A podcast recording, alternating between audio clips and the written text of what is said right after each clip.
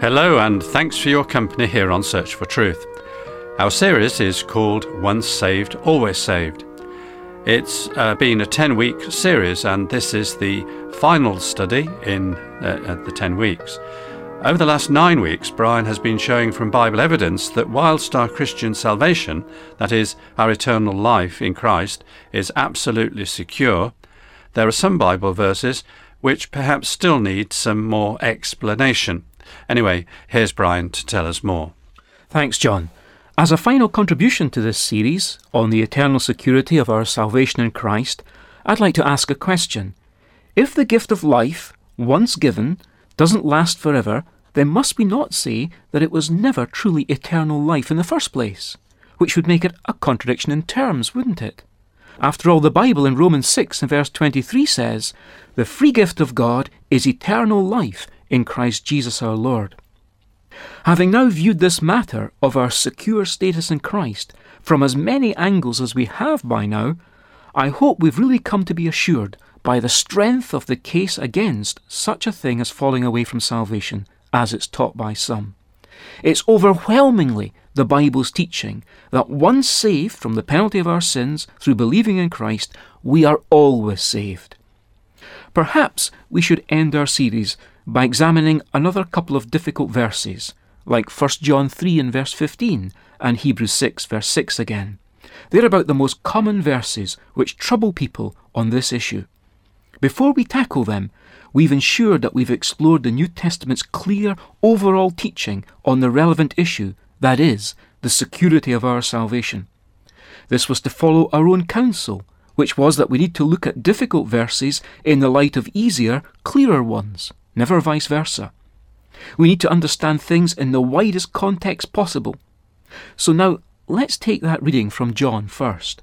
1 John 3 and from verse 10. By this the children of God and the children of the devil are obvious. Anyone who does not practice righteousness is not of God, nor the one who does not love his brother. For this is the message which you have heard from the beginning, that we should love one another not as Cain, who was of the evil one and slew his brother. And for what reason did he slay him? Because his deeds were evil, and his brothers were righteous. Do not be surprised, brethren, if the world hates you. We know that we have passed out of death into life because we love the brethren. He who does not love abides in death. Everyone who hates his brother is a murderer, and you know that no murderer has eternal life abiding in him. We know love by this, that he laid down his life for us, and we ought to lay down our lives for the brethren. There are various wrong views about what these verses mean. For example, a true Christian cannot murder or even hate his brother, and no murderer can be saved. The first statement is simply not true to experience, and the latter is proved wrong by the dying thief who was crucified alongside Jesus. The best way to understand the meaning of the verse, which says, No murderer has eternal life abiding in him, is to read it within the overall context of John's first letter. What was the Apostle John's aim in writing that letter? It was to help believers on the Lord Jesus know they were indeed saved. You can look up 1 John 5 and verse 13, where he says that he's writing so that you may know that you have eternal life. So that's his stated purpose. It wasn't about how to become a Christian. We've already seen that works are not the basis of becoming a Christian. And John is here talking about works that we need to be doing, need to be doing if we wish to avoid doubting our salvation. We cannot lose our salvation, but we can lose our confidence. We can lose our assurance of salvation. And the Apostle John doesn't even want us to do that.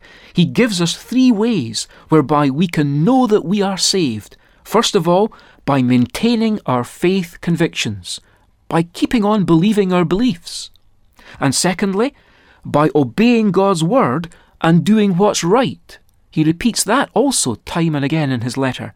And thirdly, he says, it's by loving others that you maintain an assurance of your salvation. The last point refers to John saying that by loving others, we give evidence that we are Christians, and equally, that by hating others, we give evidence which denies that we are Christians, because hating others is typically or characteristically non Christian behaviour, behaviour, therefore, which is incongruous for a believer. None of which means that Christians aren't capable of hating, nor are non Christians incapable of loving. Not all followers of Christ obey God's word and do what's right by any means. But the point is this if we are a Christian and wish to live with a level of assurance that we're a Christian, then that's what we should be doing. I mean, loving our brothers and doing what the Lord has commanded us. If we hate our brother, this will give us no reassurance at all that we're a Christian, for that was what typified the way of Cain, the way of the wicked. While someone is abiding in Christ, and Christ's words are abiding in them, that person will not be found hating their brothers. Therefore, John is not saying that a believer who subsequently commits murder loses his or her salvation, for that was not his point at all. Remember, he's saying, act consistently with your salvation, and your confidence will be maintained. Act contrary to what it means to be a believer, and you'll have no reassurance of salvation. Now I'd like us to have a look at Hebrews chapter 6, where we find the expression to fall away. But the key question is from what? Let's refresh our memory of this difficult passage. Hebrews 6, verse 4 says, For in the case of those who have once been enlightened, and have tasted of the heavenly gift, and have been made partakers of the Holy Spirit, and have tasted the good word of God and the powers of the age to come, and then have fallen away. It's impossible to renew them again to repentance, since they again crucify to themselves the Son of God and put him to open shame. For ground that drinks the rain which often falls in it, and brings forth vegetation useful to those for whose sake it's also tilled, receives a blessing from God. But if it yields thorns and thistles, it's worthless and close to being cursed, and it ends up being burned. I've spoken previously about the true meaning of falling away in this context within the Hebrews letter.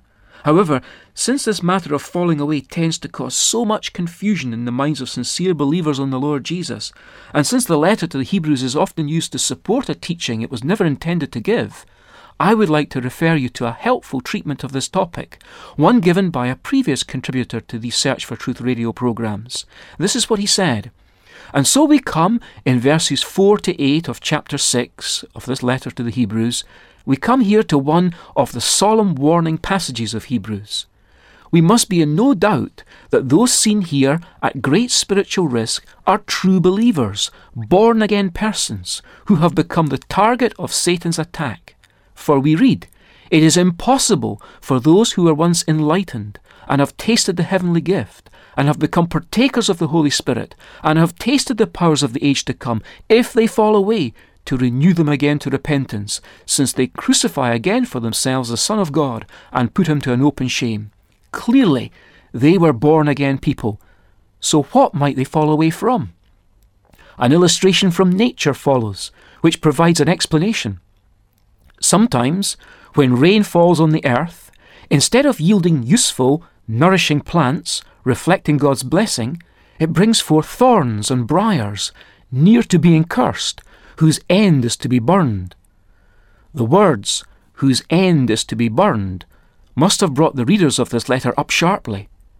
As with ourselves, it must have led them to ponder the meaning of such strong statements. We're dealing here with the horrifying possibility of believers openly and aggressively repudiating their faith and profession, so that they exclude themselves from the possibility of repentance. There is no prospect for them but inevitable divine judgment. Is this the judgment of hell, as some might be inclined to assume, because of the analogy of the burning of the worthless thorns and briars? No, it is the burning of what the land produces, not of the land itself. So that illustration helps us understand that it's what's produced in a Christian's life that may be burned, that is, his works, and not the believer himself. So the security of our salvation is not compromised here. We are safe in the Lord's keeping. We can also ask do we have any other guidance in the New Testament which explains the fearful thought of destruction by burning? Yes, indeed.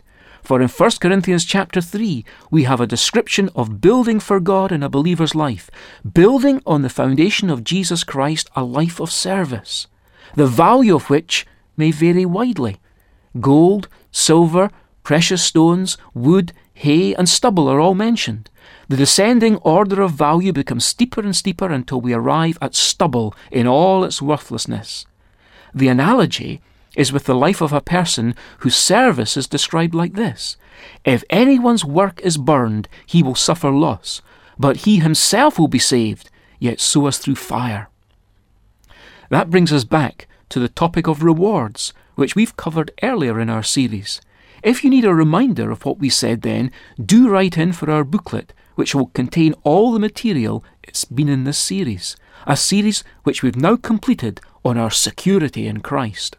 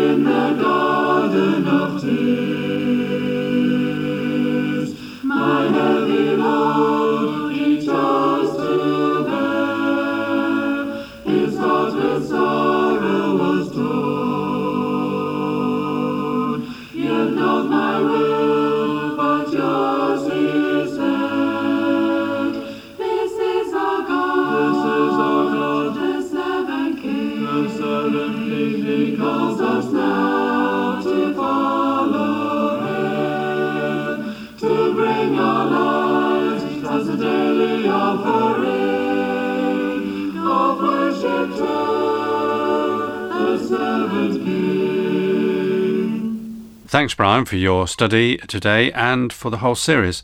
If you've been following this series, you'll have seen that we can never lose our eternal life, but we may lose our reward and our fight against temptation. Our hymn today helps us to overcome. It says, So let us learn how to serve, and in our lives enthrone Him. Each other's needs to prefer, for it is Christ we're serving. This is our God, the servant King. He calls us now to follow Him, to bring our lives as a daily offering of worship to the servant King.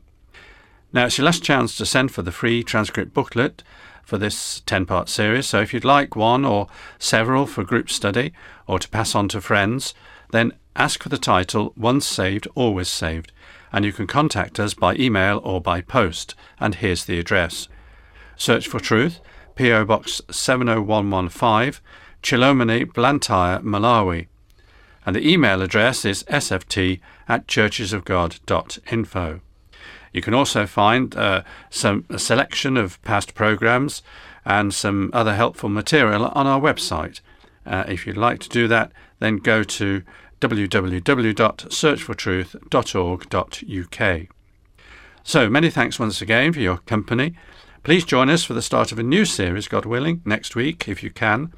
Until then, it's our very best wishes from Bible teacher Brian, studio technician David, our singers, and me, John. So goodbye for now, and may God richly bless you. So let us learn how to serve,